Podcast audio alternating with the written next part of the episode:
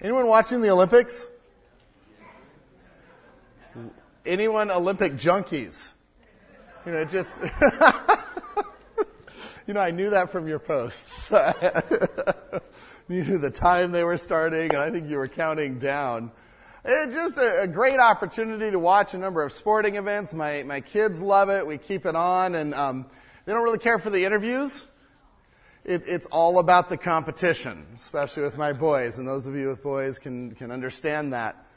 Went home Friday night, I guess it was, to see my kids in socks on the tile, doing all kinds of figure skating moves. It's a great thing. I'm a little worried what happens after they watch the um, slope-style snowboarding. We may be doing flips off the couch and some other things, and so if you see a post this week saying we're at the hospital, that's why. We've been enjoying the Olympics.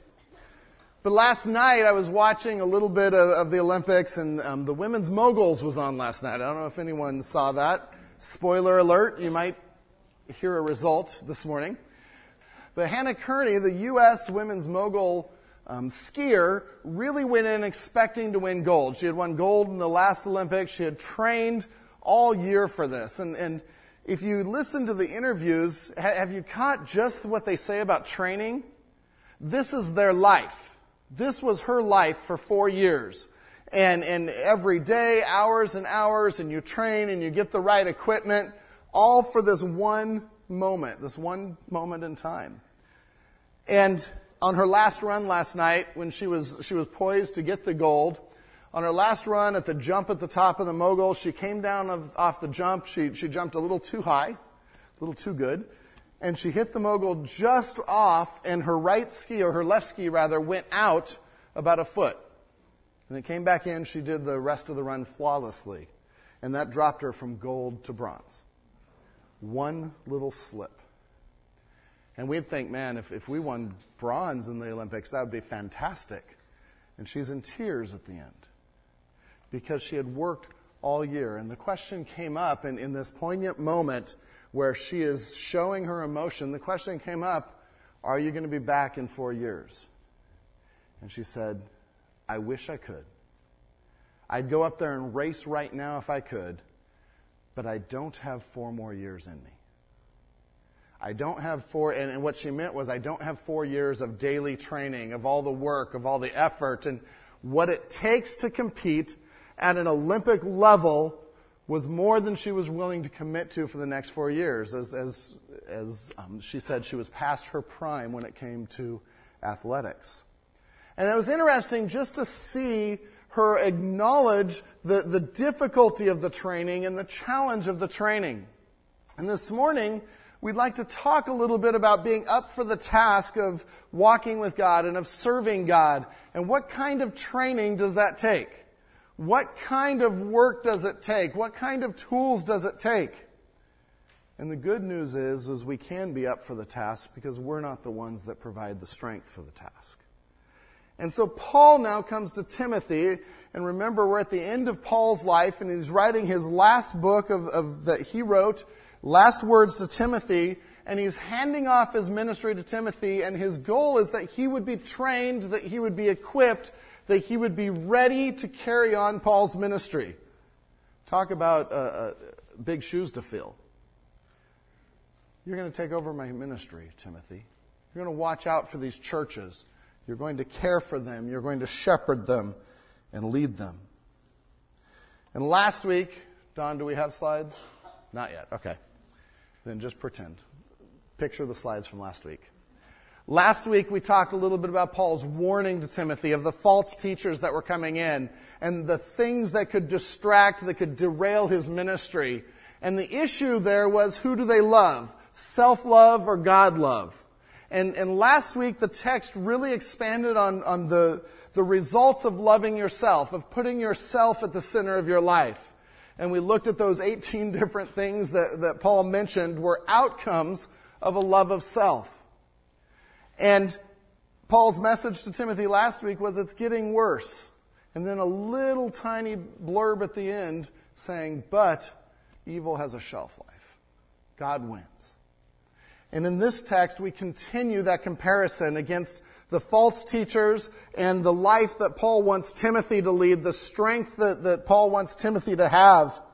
And now we just get a little blurb about it's getting worse. And this whole text today is much more encouraging as it talks about what will protect us from becoming like those evil teachers, like the ones that were so consumed with self-love that they couldn't do anything else because they were trapped by it. And so Paul here gives us some, some, some steps, some things that we can do, like he gives Timothy to do, that will protect us from even going down that path. How do we stay the course? How do we become completely equipped and capable of doing God's work, of being noble vessels in a fallen, dark world? So turn with me to Second Timothy chapter three, verse ten. And again, think of this as a continuation from the text from last week. And Paul will give us three protections to help us stay the course. Again, probably none of them new, but great reminders that he's giving Timothy. Timothy, remember, remember, remember. And the first one is in verses ten and eleven.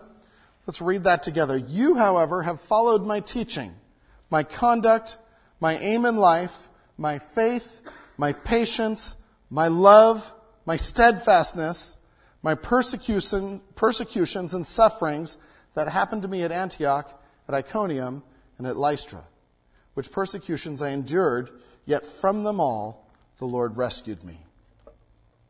And out of these verses, when Paul starts to, to think of Timothy and want to protect his son in the faith, the first thing that we see is Paul is talking about sharing his life with him. And if we're to be protected, the first point there is share your life with another un, uh, another believer, rather. Share your life with another believer. It not only helps growth, but it counters self-love corruption. It counters the self-love we talked lo- about last week. Paul is bringing Timothy back to, you know what you've seen in me. You know what I've invested in you. Let's look a little closer at verse ten. It starts by saying, you, however, have followed my teaching. And that you, however, is, is very specific wording to contrast Timothy with the false teachers that were full of self-love in the passage below, be, before.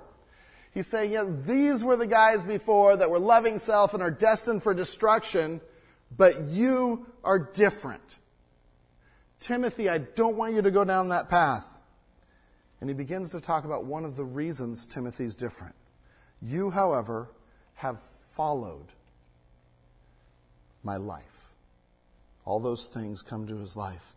Have followed. And the word for followed there is, is not just to, to follow it as we follow a newspaper or a blog feed or something like that. It means to investigate closely and to copy, to look at and to reproduce. Sometimes we use this word to talk about discipleship. And that's what Paul is talking about here. He's talking about discipleship. Some of you have N I V and it translates, you have known about my teachings. That, that's just not a helpful translation. This is why it's good to read verses in multiple translations to really understand what it's saying. Because it's not just a knowledge of, but it's a, a knowledge that affects actions. To pattern after, as a disciple to a master. And so Paul's telling Timothy, you're different because you've followed my leadership, because I've discipled you. And then he goes to these eight different areas that he's discipled him in. And as we look at these eight areas, think in terms of what does this cover in life? Because Paul is trying to paint a picture of whole life discipleship. I'm sharing my life with you, not just a part, but I, I am your mentor. I am discipling you. And so I'm willing to open up every part of myself to you. In your notes, you see the little guy off to the right and running the race. And some of the areas that Paul has, has invested in Timothy. The first that we read is, you have followed my teaching. You have followed my teaching. This is saying, look at what I say. Look at what I've taught and copy that. This refers to the whole body of teaching. Think about Timothy. Timothy went with Paul in ministry to a number of locations. How many sermons of, of Paul's has he heard? And as Paul went from city to city, he probably he probably repeated a number of doctrinal concepts. So Timothy's heard this over and over and over, and he knew what Paul taught. And he was learning as he listened. Not only that, but Paul's written him letters, like First and Second Timothy. Timothy helped Paul write a number of letters. So Paul's saying, look at what I say. But then the second thing he mentions is also look at my conduct.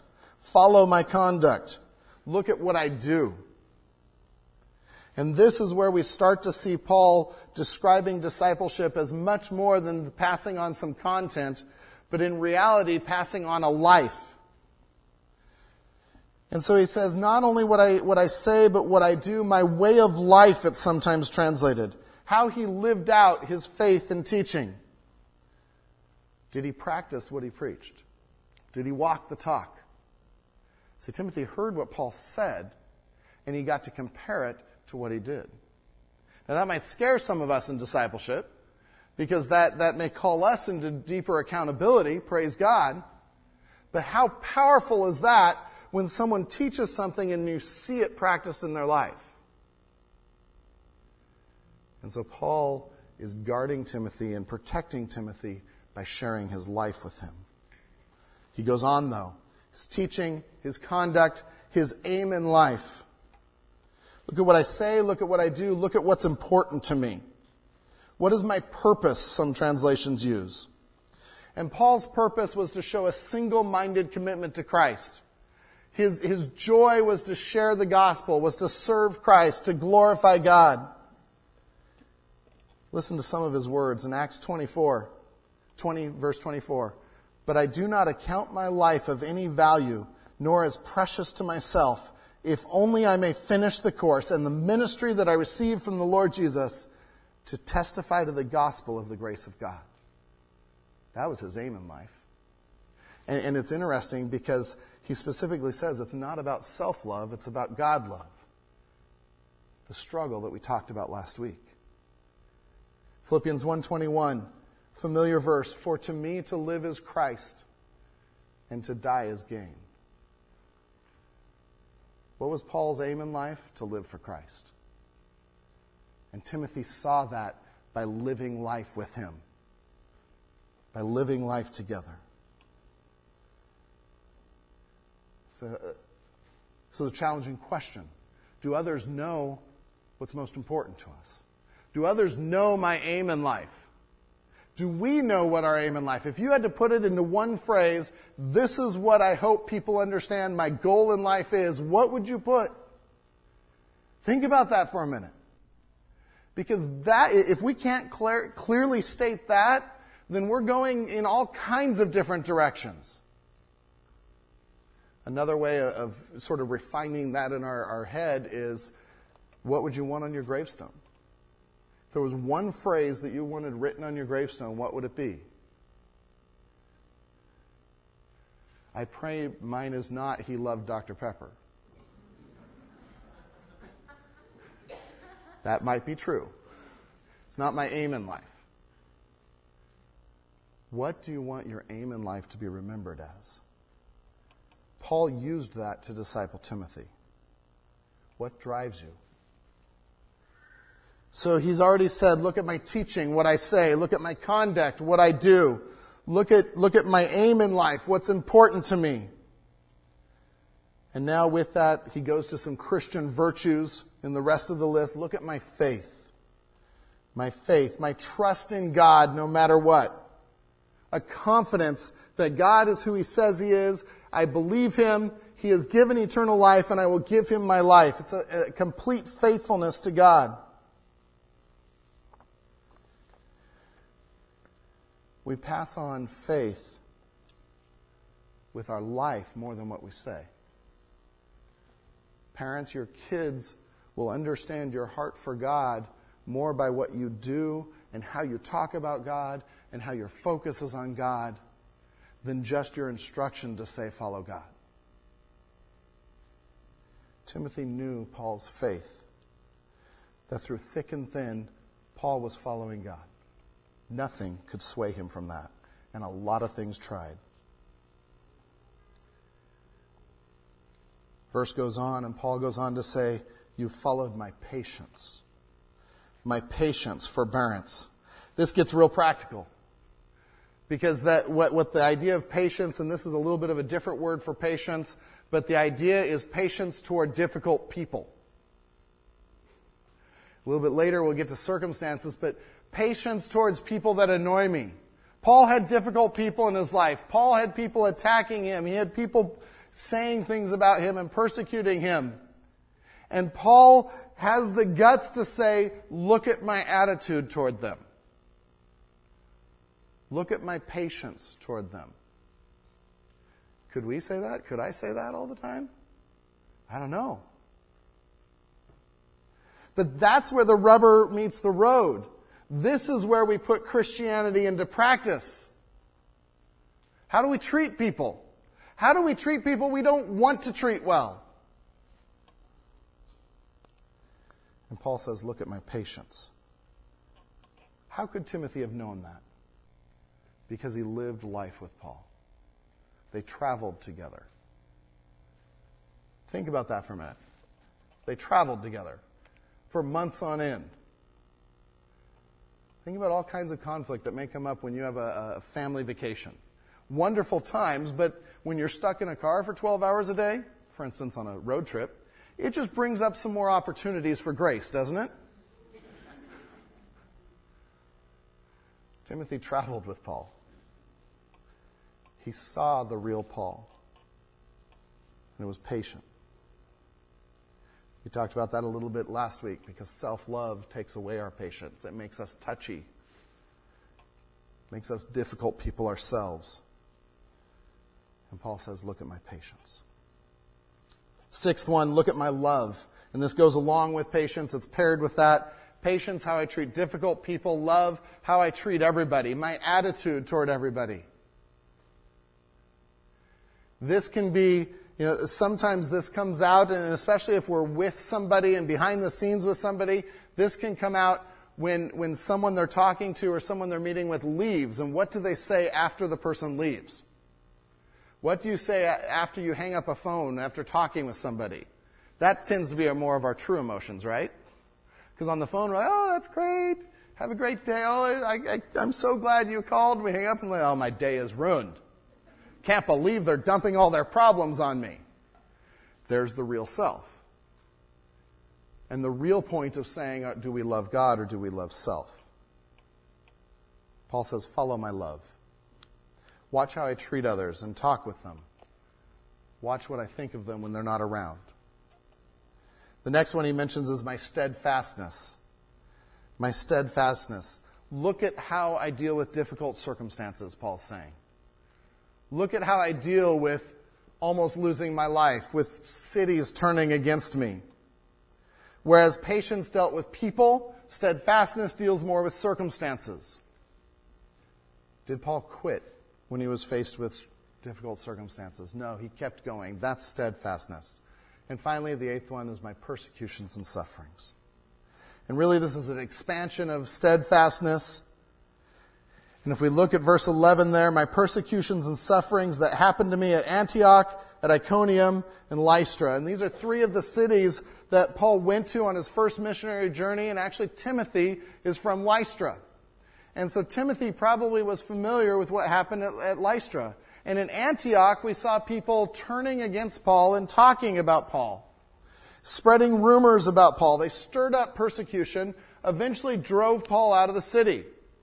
At Iconium, we saw the same thing happening, but then they hatched this plot to stone Paul. So Paul hears about the plot. He and his, his companions, they leave the city and they go to Lystra. Now in Lystra, he's preaching the gospel. And it's not just a plot to stone him. They drag him out of the city. They stone him until they think he's dead. They leave him for dead. And he gets up the next day, it says, and continues ministry. The man was persecuted. The man had persecutions. He had sufferings. And especially in the city of Lystra, Timothy would have known about it. He would have seen that possibly. And so Paul's going back to the beginning of his relationship with Timothy and said, remember my life. This takes guts to point out these eight things. Because if you look at these eight things, and sort of my point with the little man, is they, they represent an entire life. They represent every part of Paul's life. This is why Paul could say in First Corinthians four sixteen, I urge you then, be imitators of me. It's not out of arrogance. It's not out of ego. It's because his focus was on Christ. His love was God and his kingdom first. And he says, copy that. And so in verse eleven there, my persecutions and sufferings that happened to me at Antioch, at Iconium, and at Lystra, more happened, but he's referring Timothy back to the ones at the beginning. Which persecutions I endured, yet from them all the Lord rescued me. Now let's just talk about that phrase a little bit now, right now, because we get this idea that God is going to rescue us from anything bad that happens to us. Let me just ask, did God rescue Paul from what happened to him at Lystra? No, what happened to him at Lystra? He was stoned and left for dead. It's not a good day. And, and Paul is saying that still represents God rescuing me. It's a, it's a difference in thought of Paul saying God is rescuing me through these things by helping me through these things. He's not preventing anything bad from happening to me. And there's teachers out there that say if you follow God, you'll have health and you'll have wealth and nothing bad will happen to you. If you get sick or if things happen, then you're, you're sinning. And that is directly contrary to the Word of God. That is sinful false teaching, and it is deceiving people in America. Paul says, I was nearly stoned, or nearly dead. He was stoned. And I still say God rescued me through all these things. He's writing this as he's sitting in the bottom of a dungeon on death row. And he says, God has rescued me. Wow. Paul's actually quoting the psalmist here in Psalm thirty-four nineteen, where we read, many are the afflictions of the righteous, but the Lord delivers him out of them all. Delivers them out of them all. And so these are examples of steadfastness through suffering, through persecutions.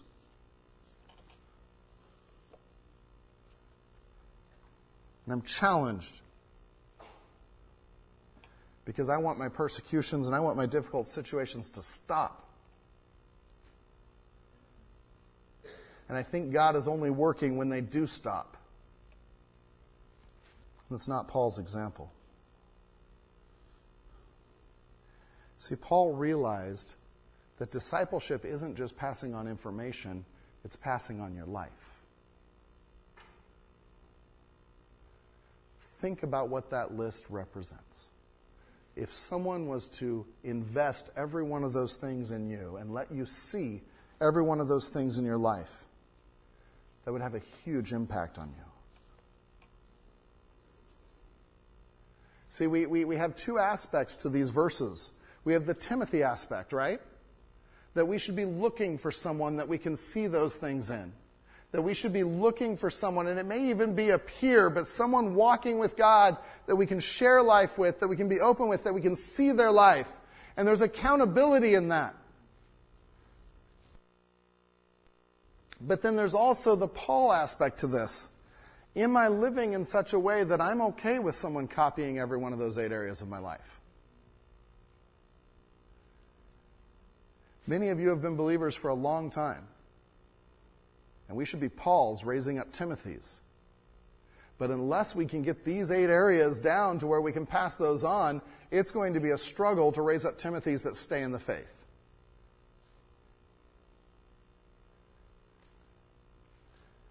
It's a good list to put on the mirror.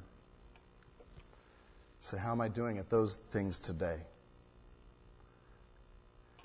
But don't underestimate the power of accountability and discipleship to counter self-love. Remember, these are things that Paul is, is trying to share with Timothy to protect him from going down the self-love path of the false teachers. And so many times we don't get into these kinds of relationships, and, and, and we don't for all kinds of reasons, but the reasons almost always come down to self-love. I don't have time. I don't want to open my life to anyone. That's invasive. That's inconvenient. But yet when I talk to men in the ministry, and I talk to things that have, have really f- been formational in their life, it almost always comes back to someone that invested these things in their life, that opened up their life. Do we want to raise a generation of Timothys here? Are we willing to count the cost and be Paul's? It's challenging. Don't underestimate the power of a mentor, of a discipler. So the first thing Paul says is share your life with another believer. It not only helps growth, but it counters self-love. Second point we see out of the text is to expect opposition.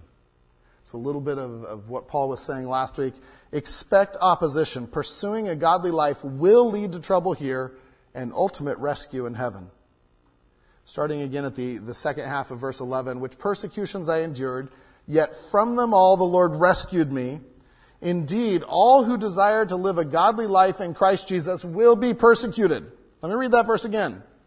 Indeed, all who desire to live a godly life in Christ Jesus will be persecuted. How many people here would like to live a godly life in Christ Jesus? I'm going to presume that's why you're here this morning. The message from, from God's word is, congratulations, you will be persecuted. How many people still want to live? No. But Paul is preparing Timothy to expect opposition, to not be surprised when it comes and lose his faith and what am I doing wrong, but expect it. Indeed, all who desire to live a godly life in Christ Jesus will be persecuted. And he, then he says, this is why. While evil people and imposters will go on from bad to worse. Literally, they'll progress, but their progression is in the wrong direction. Deceiving and being deceived. Now, now just a note here. In verse twelve, the qualification, the condition here is all who desire to live a godly life in Christ Jesus. This doesn't mean that anytime anything happens, woohoo, I'm living for God. No, no, the, or anytime we're persecuted, maybe for something we're doing wrong, we can say, okay, this is great, I'm following God. No, the condition is desiring to live a godly life in Christ Jesus, following Christ, union with Christ. What was Paul doing when he was persecuted in every one of those places? Didn't hear what you said, but I'm going to assume you said preaching the gospel. He was walking with God. He was desiring to live a godly life. He kept being persecuted because his aim was to preach the gospel and let people know their need for Jesus Christ. That's worth being persecuted for. Jesus said in John fifteen, verse nineteen, if you were of the world, the world would love you as its own. But because you are not of the world, but I chose you out of the world, therefore the world hates you. The world hates you. We may not face the same persecution as Paul. And we know this, right? In America, not many of us have been taken out and stoned and told to leave Garden Grove. But we face persecution of a different sort, of a, of an internal sort, with per, with ridicule, with opposition, not necessarily through physical means. We saw some of this this week in the debate, didn't we, between Bill Nye and, and um, Ken Ham? What were some of the things and, and some of the things that Bill Nye kept saying about Ken Ham? You're unreasonable. He thought he was ridiculous. Backwards. Bill Nye, and, and, and he's, he's, he's expressing a view that many unbelievers have. He said, the people that believe in God, the people of the church, are, are so backwards that they are holding America back from any progress. Now, we can say, oh, that doesn't hurt. But th- when that worldview, when that mindset comes into play of how they deal with any Christian that they think is backwards and harming America, because we happen to believe in a creator, That's significant. We are on the cusp of much more ridicule than we've ever had. I had an opportunity this, this year to, do, to debate some people about creation and evolution online. Some of the remarks, some of the things I was called, unreasonable or ignorant, a fool, dishonest, because I would intentionally try to deceive people that there was a God, a moron, a religious halfwit. You seriously need help. Amen. And I know where my help comes from. This is not far off. And Paul says, all who desire to live a godly life in Christ Jesus will be persecuted. We don't want to be persecuted. Self-love comes in, and we'd sometimes rather compromise than be ridiculed. But see the description of those people in verse thirteen. While evil people and imposters, sometimes that's translated magicians. Remember the magicians in Pharaoh's court that we talked about last week? The false teachers who just have a pretense of religion and a pretense of spirituality. But evil people and imposters will go on from bad to worse. It's getting worse. Deceiving, but then the cycle is that they are then being deceived. They are trapped. They cannot get out of it.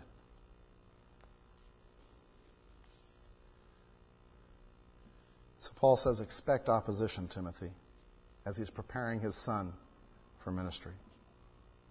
Share your life with another believer. Expect opposition. And then finally, number three, renew your passion to engage God's word. Renew your passion to engage God's word. It is the only essential tool for being a man or woman of God in this fallen world. It is the only essential tool for being a man and woman of God in this fallen world. Now, I'm not saying it's the only tool. We have books and we have teaching and we have a number of things that help us, but God's word is the only essential tool. If we're not in God's word, we are not being prepared and equipped to handle the, this fallen world, period. The other tools simply point us to God's word. They help. But without God's word, we have nothing. So we need to be passionate about God's word. Last week, we saw how passionate people were about different sports teams. Found that out by going to a, a Super Bowl party where there was an avid, passionate Seahawks fan. They were very happy. I was not. It was fun, though. What if we took that kind of passion for God's word? Let's read what Paul says to Timothy in verse fourteen. He starts by reminding him of his legacy in God's word. But as for you, continue, or to stay with, to hold firmly to, continue in what you have learned and have firmly believed, knowing from who you learned it. And so Paul now directs Timothy. He's directed him to his example and to discipleship. He said persecutions will come, and now he directs him to the ultimate source of our equipping, God's word. Continue in what you have learned and have firmly believed, knowing from whom you learned it. And he's referring there to his mother Eunice, his grandmother Lois, and probably to himself. Those were the three primary teaching agents in Timothy's life. And he says, don't forget what people have invested in you. Don't forget Scripture. So many times we learn Scripture and we learn God's Word as a child, and then we think we outgrow it. And I love what Charles Spurgeon says, nobody ever outgrows Scripture. The book widens and deepens with your years. That is so true. If we would take time and be in God's Word. Verse fifteen goes on, and Paul's continuing this thought. And how from childhood you have been acquainted with the sacred writings. And in this case, the sacred writings here is, is a phrase that is often used in the Old Testament. Because from the age of five, and actually probably earlier in the home, but officially from the age of five, young men were taught the Old Testament. And his mother and his grandmother taught him. And then as a young man traveling with Paul, he was taught. And how from childhood you have been acquainted with the sacred writings, which are able to make you wise for salvation through faith in Christ Jesus. And even the Old Testament was used by God, and it is an essential tool to see the need for salvation and to point Timothy to salvation. Because out of the Old Testament, we see the law and our complete inability to, to live by the law. The law helps us know we are sinful and we need a Savior. And that's why Israel was looking for a Messiah. And so the whole Old Testament is building up to the Messiah. And Paul says, this led you to the Messiah, to Jesus Christ, to salvation. Now, now understand this. Scripture does not save us. Scripture points to who saves us. You can know Scripture backward and forward and not be saved. But does it point to Jesus Christ? Absolutely. Are we following Christ with our lives? But look at those two verses. Think about what Paul is saying. He's saying you have a legacy in God's Word that will help protect you, that will help you stand. From childhood, moms and dads, this is a challenge to us. Are we teaching our children God's Word? Are you teaching God's Word? Because here's the thing. It is your God-given responsibility. It is your job. It is not this church's job to be the primary teaching agent of God's Word in your kid's life. That makes sense? This is not a place where you just send your kids and say they get their spiritual education here, and then we come home and do whatever we want during the week. It's not what we're about, because it's not biblical. The biblical model is that comes from mom and dad, the people like Paul that were investing these eight things. That's where it comes from. We as a church are supporting that. We are supplementing that. We are reinforcing that.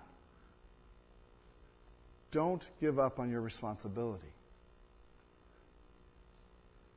Have your kids learned God's Word in your home, because that's where they're seeing your life, and that's where there's power. And it can happen all kinds of different ways. We have read through a whole number of children's Bible stories and, and children's Bibles, and now we're moving on to, um, this year we're moving on to the E S V. And there's been a number of passages that we're like, oh, we need to explain that. But they're going through God's Word, and they're understanding God's Word.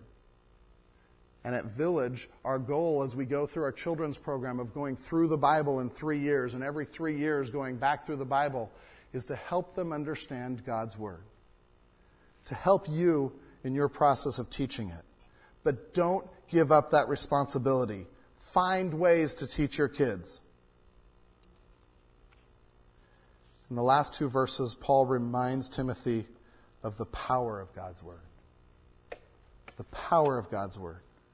Familiar verses, but let's read them together. Verse sixteen.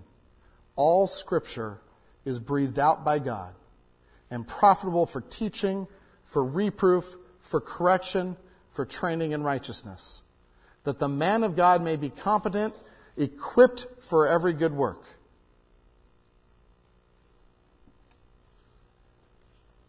We see a wonderful passage here about God's Word and about the effectiveness of God's Word, about the power of God's Word. He says all Scripture is breathed out by God.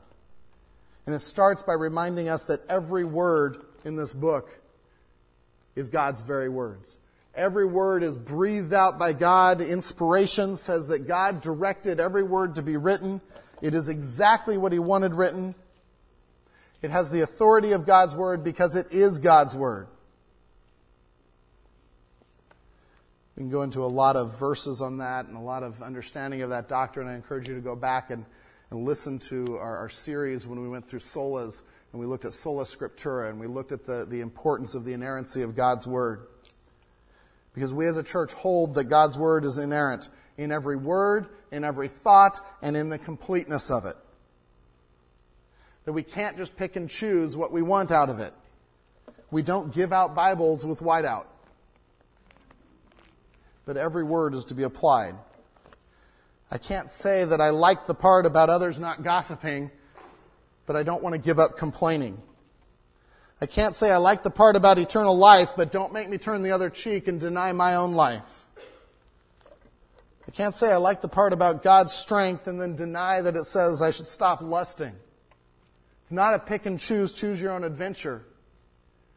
The entirety of it is God's Word.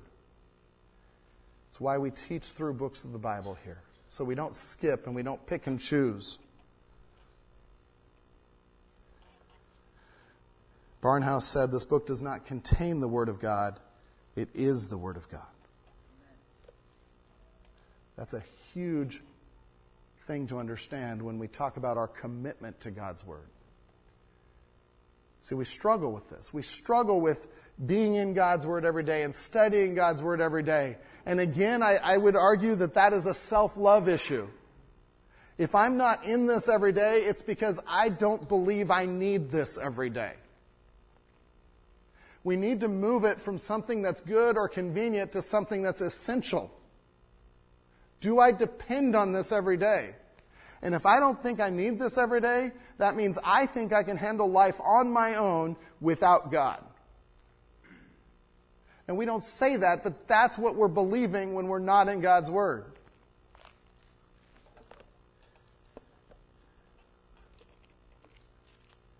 And we've got to change how we think about this book. Verse sixteen goes on to say what the Bible, what God's Word is profitable for. See, it's not just that, oh, I'm forced out of duty to be in God's Word, but it is it is essential to my life. It's profitable. It's it's what God uses to equip me. And he lists the four things, and we've talked about these before, for teaching. What does the passage teach me? This is the source of all Christian doctrine. It's the source of all truth. Sometimes we, we try to make other things the source, and we're looking at situations like, well, how do I feel about this situation? Or, you know, I just need peace on this situation. No, we need to follow God's Word in the situation, whether we have peace about it or not. Teaching. For reproof, which is the idea of rebuking, of of being challenged when we're wrong. Think if you were driving a car and you were driving along and driving out of Hume Lake, there's these cliffs you're driving along. And let's just say you're driving toward the edge of a cliff and you're going to go off the cliff with a bunch of youth in you. No, no youth in the car. Reproof would say, stop. This is wrong. You're about to die. God's Word stops us when we're on the wrong path. Stops us when we're wrong. The next one, the third one in, in First Timothy three sixteen says correction. And the idea there is rebuke says I'm on the wrong path. Correction says how to get back on the right path. So the two go together. Praise God that His Word brings us back to truth. The word there has the idea of restoration. When we have sinned, when we have fallen and, and opposed God, correction there brings us back to the right path but restores us to a relationship with God. And then the fourth one there is instruction in righteousness. Instruction in godliness, how to live a godly, holy life. And so the, these, these help us understand how essential God's Word is for us, for teaching, for understanding truth, for, for rebuke, for knowing when we've strayed, for correction to bring us back on the right path, for instruction in righteousness to stay on the right path and what that path should look like. This is the manual for how to live for God. And it gets dusty sometimes when we ignore it. And Paul is saying, Timothy, if you are going to be protected from going down the self-love pathway for the false teachers, you must be in God's Word. Verse seventeen. That the man of God may be complete, or competent in some versions, equipped for every good work. That's a powerful verse that brings us back to what does God want us to do with our lives? What is our aim? It's to serve Him, to walk with Him. And you have two different ideas there. Complete means to be fitted for a function, to be capable, that you have the skills. How do you get the skills? God's Word. Equipped is that you have the tools. So do you see the, see the difference? One is the ability, one is the tools to do that. And what this is saying is God's Word gives you everything you need to walk with Him. It gives you everything you need to serve Him. It is the only essential tool in our arsenal to walk with God.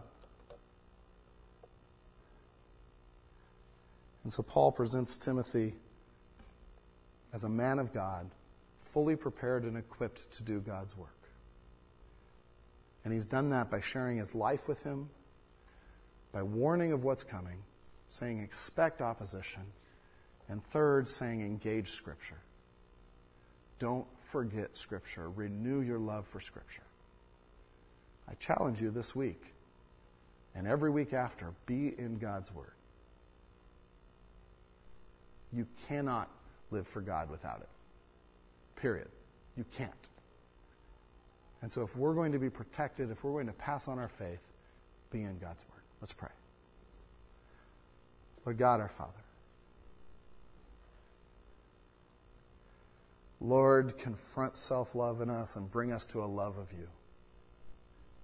And Lord, I pray that you would help us to take these steps that Paul is challenging Timothy, to make sure there's people in our lives that are loving you, that are holding us accountable, that we can look to, that we can be for others. Lord, that we are enduring through persecution and that we are completely committed and devoted to your word because we see it as essential to life. Lord, I, I, I, as I hear Paul writing, as I hear your Holy Spirit writing, I hear the urgency behind this passage, the passion behind this passage, because you want your children so much to love you and walk with you. I pray that we would be these people, that we would be committed to these things. In Jesus' name, amen.